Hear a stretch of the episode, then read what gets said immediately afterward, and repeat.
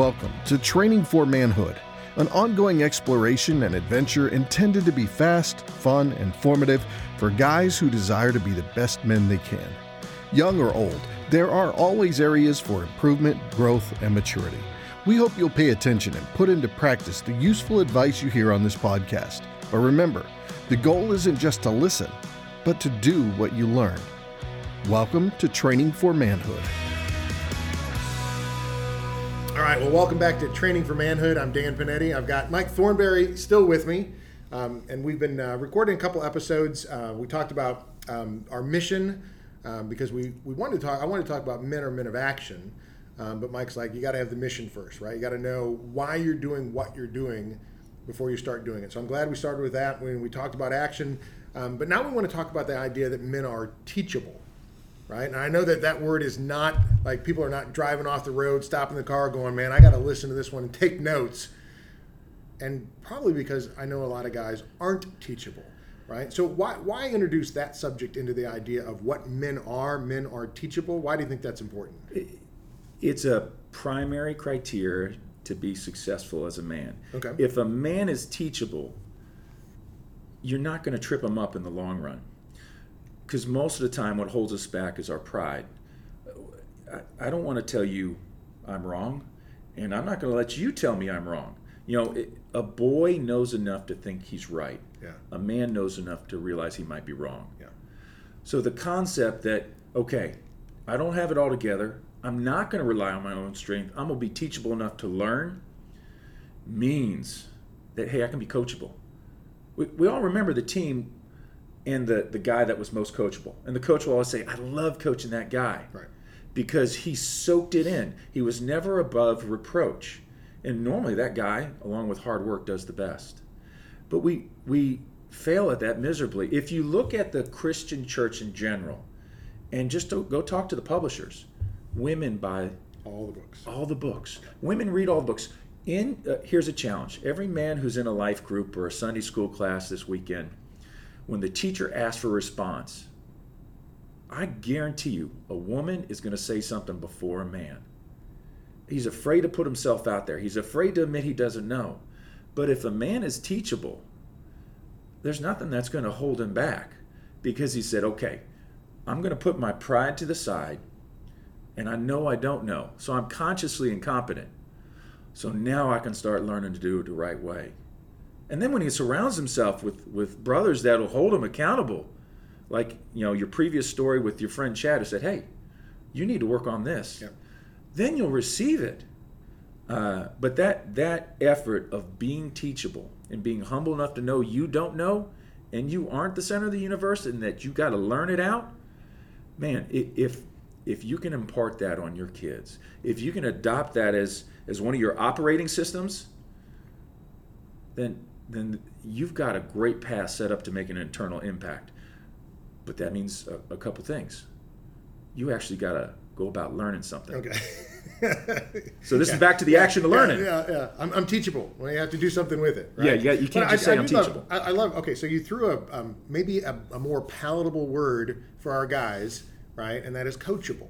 Yeah. right? Because I mean, I, I loved, I loved, um, you know, I had several just great, wonderful coaches growing up, right? Um, you know, just just guys that helped me develop, um, not just in my skill set, right, of making me a better player, right, but actually making me a better person.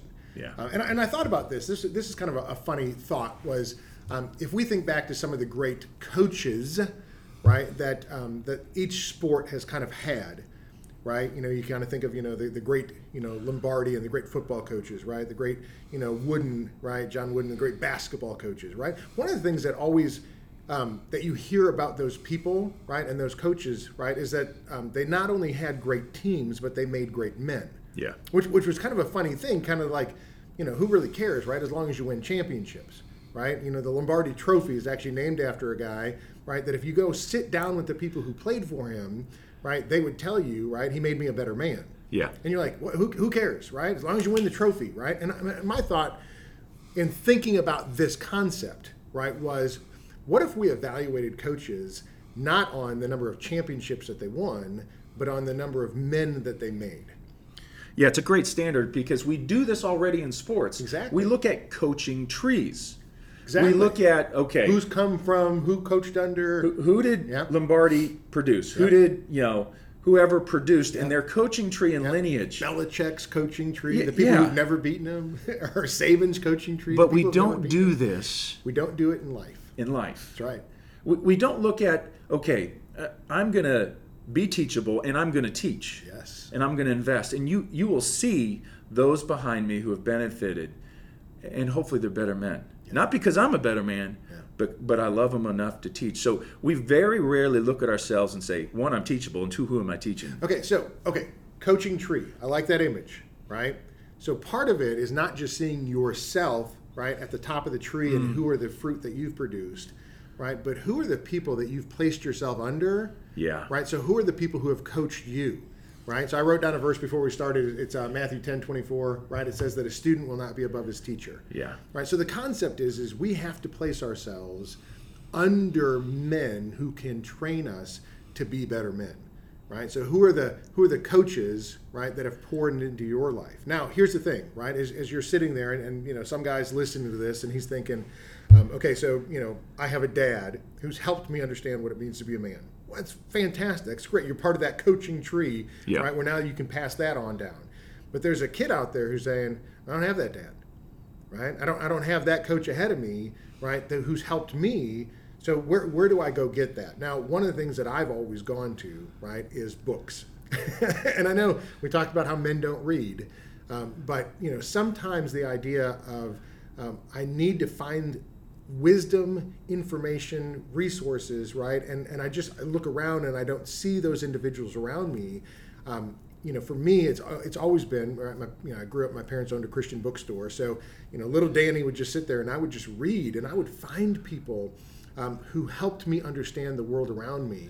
Uh, and I and I loved that access to those individuals, to those men who would help train me and to teach me. Right. So I've always been a reader, and I know you are a reader as well, um, because we, we share a lot of books and we, we go back and forth in that.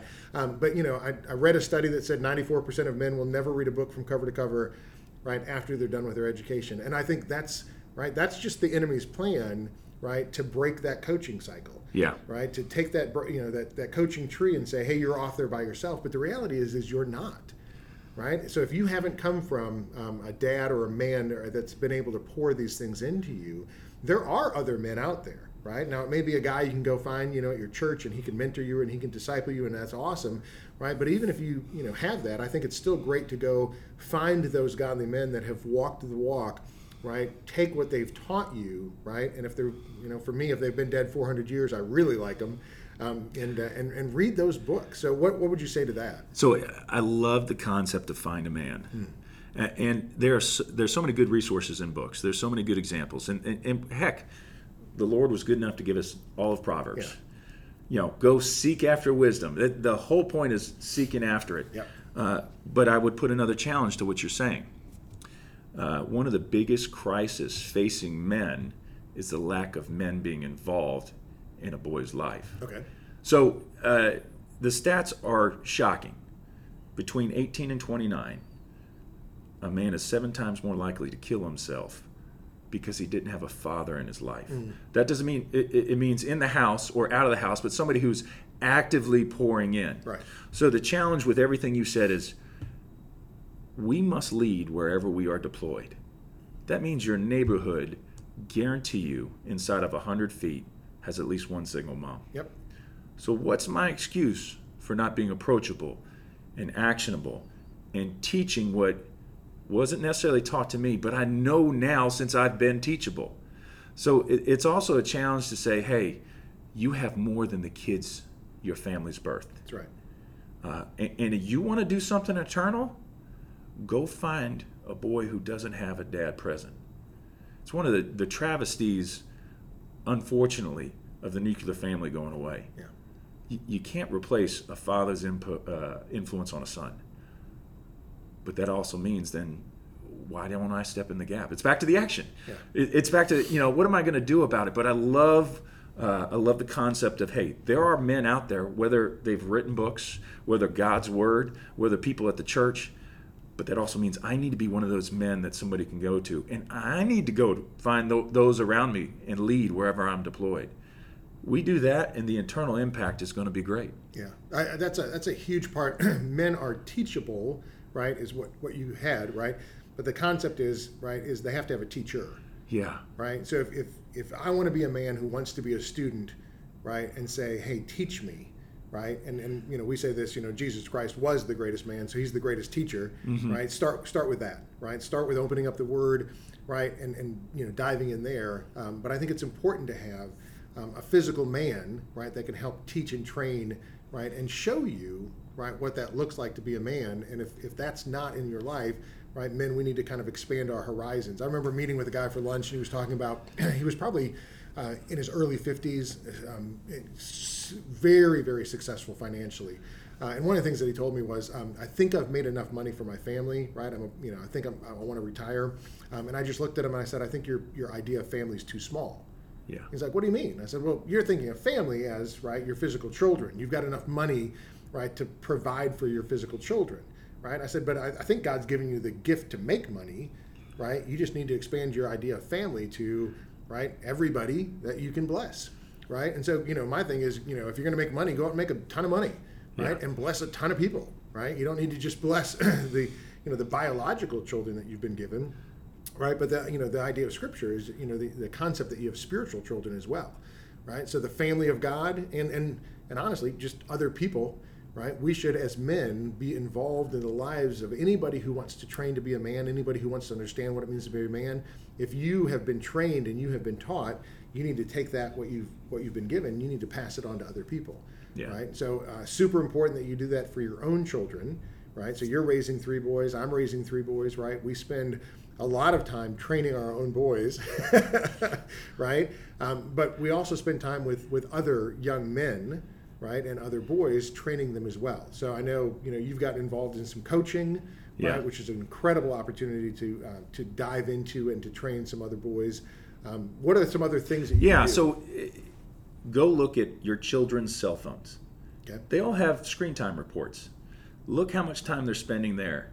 And that should be enough conviction for you to apply what I started to applying because I'm like, oh my gosh, I'm just as bad as them. Yeah.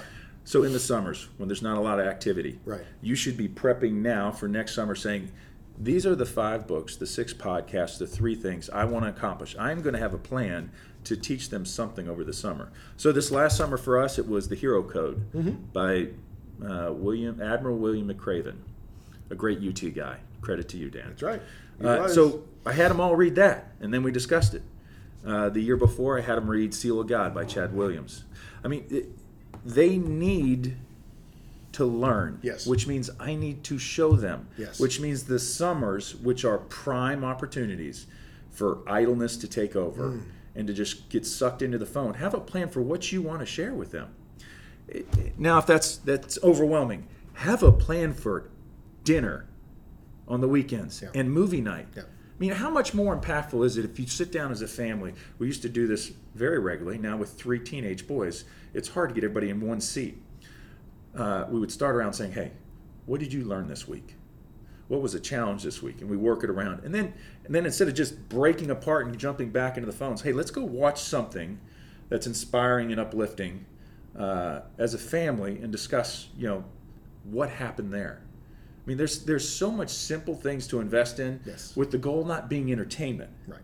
You might be entertained, but the goal is really, hey, how do I make them better today than they were yesterday? Yeah. So we started a family like um, conversation uh, where I would give uh, each one of my uh, one of my kids um, a question that they had to answer in a week. Right. So my job was to come up with a question. You know, here's your question. You got a week to answer it, and then we'd sit down. Um, and the five minute answers became you know three hour conversations around the dinner table. Um, but it was such a great time, right? Because you just a little bit of intentionality, right, really provides such an incredible connection. Um, I will say this: one of the things you you talked about that kind of hit me was um, summer, right? And sometimes we um, we send our kids to allow them to be trained by other people, right? When we haven't done the training for ourselves, right? Yeah. We haven't trained them well, so we, we send them to like, and I'll just say the summer camp, Yeah. right? You know, hey, there's a great summer camp, and I'll send my kids there, right? And, and the problem with that, so I, I you know I, I don't I don't want to name the camp and I don't want to name the, the specific um, you know situation, right? But you know let's just say I had a, a person that I know that's you know a counselor at a summer camp, and one of the things that she noticed was um, that every morning they kind of have to clean the cabin up before they go out and they have you know free time and things like that, um, and that the boys wouldn't clean their cabin. Okay, and so the boys would go out and they would just sit, um, and they knew right that the counselors would clean the cabin and they'd get the work done. Um, and they knew that they, you know, they're not going to call their parents and send them home because their parents paid a couple grand to send them there, right? So they can't do that, right? Because that's not going to be good for business. And so the boys kind of picked up on that, and it was funny because like the girls are watching this, and the girls cleaned their cabin, the girls got their stuff done, then they went and they, you know, had their free time and their fun time, but the boys wouldn't do it. And I was like, I'm, I'm sitting here thinking, okay, if I'm a girl and I'm watching that, and I'm thinking, so that's going to be my husband someday? That's going to be the man that's going to take care of my family, who's going to lead me? Like, no, he can't even clean his cabin. He can't even take direction, right, at 12 years old. What's it going to look like at 24? Yeah. Right? And that's one of the things that I think that as a as a parent, right, if you're not going to train your young boys to be young men at home, right? When you send them to different places and they act like that, right? And you're not embarrassed by it and you're not driving up there picking them up and running them back home right that you're going to allow them to do that that's one of the things that's really frustrating. But here's the thing that's frustrating. I think it's it becomes frustrating to that boy at some point right? Maybe not at 12 because he thinks he's cool because he's not cleaning his cabin right? Maybe not at 24 right because he thinks it's cool that you know hey my wife's you know you know taking the kids to church and i'm not doing anything right? But at some point i think in the heart of every man is that idea of i don't want to be a boy anymore right? I mentioned kind of you know the, the Peter Pan story, right? Yeah. The subtitle of it is the boy who never grew up, right? I think at some point it becomes frustrating if you're Peter Pan and you're 50, Yeah. right? And you're just like, hey, how do I have fun all the time? It's like, how about cleaning some stuff up, right? But if you didn't learn it at 12, Yeah. right? Do you really learn it at 50? And so one of the things I used to do is I used to teach a life skills class, um, how to cook, how to sew, how to iron, how to do laundry, how to change the oil on your car. Now people laugh at me, right? Because they're like, "Do you do all those things?" And the answer is, "Yeah, actually, I do, right? I love to cook, right? I do laundry at my house, right? Um, you know, I sew, um, I iron, right? It's weird, right? I know, I get it, right? But they're all skills that I've learned, right? And I pass those on. And one of the amazing things was, is I had a student go through my little class, and I would take him to our house for the, you know, for the cooking part and, uh, and I taught him how to cook just like an egg casserole, right? Yeah, super simple. super simple, right? And it's funny because he went home, right, and he cooked that egg casserole for his mom. Okay, and his mom called me the next day, and she goes, "It was amazing, right? Because they always eat out." Yeah. And I was like, "Why?" And she goes, "Well, you know, Dad and I got divorced." Right, and so um, I don't have them all the time, and so when I have them, right, cooking for two is kind of depressing, so we always kind of eat out. Well, the other part of it is when he's with his dad, right, who got remarried and has a different family, they always eat out too because when he when he comes over for that, right, it's kind of like, oh, that's special, and so that yeah, so he doesn't have like any home cooked meals, and so for him to be able to learn to make an egg casserole Yeah. was like a life transformation. Of I made something, we sat down, we had dinner, we sat around the table, we got to talk instead of going to a restaurant where just it's just different. He's not going to remember the appetizer. Not going to remember the appetizer. But that memory of cooking for his mother yes. is going to, it's not going to go away. Yep. And it's all out of that teachable moment where, hey, come here, let me teach you. uh, And I've got a good story for this one too. So, uh, my family's Romanian. So, my grandmother, uh, during World War One, the Germans took over her town in Marienburg, Romania, Okay. in Transylvania. So you don't want to be around me when the moon's out. but she immigrated at age 8 Uh-huh. didn't speak a lick of English up in the Cleveland area where there are a lot of Romanians. And she learned how to read, and she was a phenomenal cook. She was a cook and, and cleaned houses for a living. And she learned how to make crepes. The name for that in her Anglo Saxon Romanian tongue was placentas. And I have a memory of her making placentas stacked high and homemade bread Yeah. that I'm never going to forget. After she passed, I kept one of those loaves of bread in the freezer for 10 years. Yeah. So, what did I do with my boys?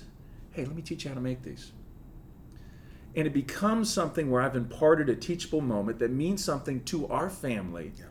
that now they're going to do as a way to pour in and love when they have a family. They're going to get the joy of what my grandmother did for me and what I did for them and what they will do for their kids, nobody remembers the appetizer. Yeah.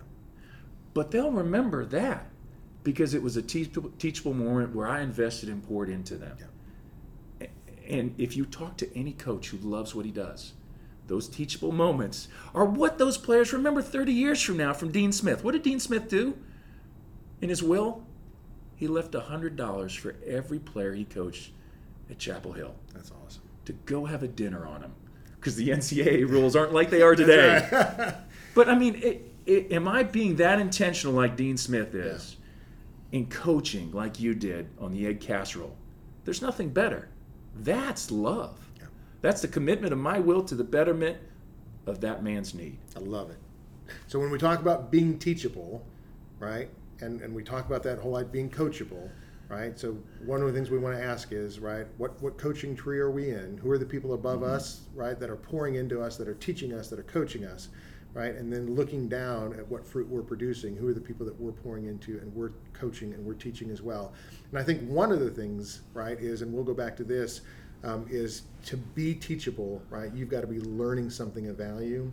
Um, and I think that's why it's so important, right, to be in the Word, right, and to be reading the Word because it, it demonstrates that you're a student, that you're willing to learn, right, and that will that will spill over into the rest of your life. So, guys, um, pick up a good book, right, and I'd say start with the good book, right, but also find a good book. Um, and you know, you mentioned a couple, I mentioned a couple.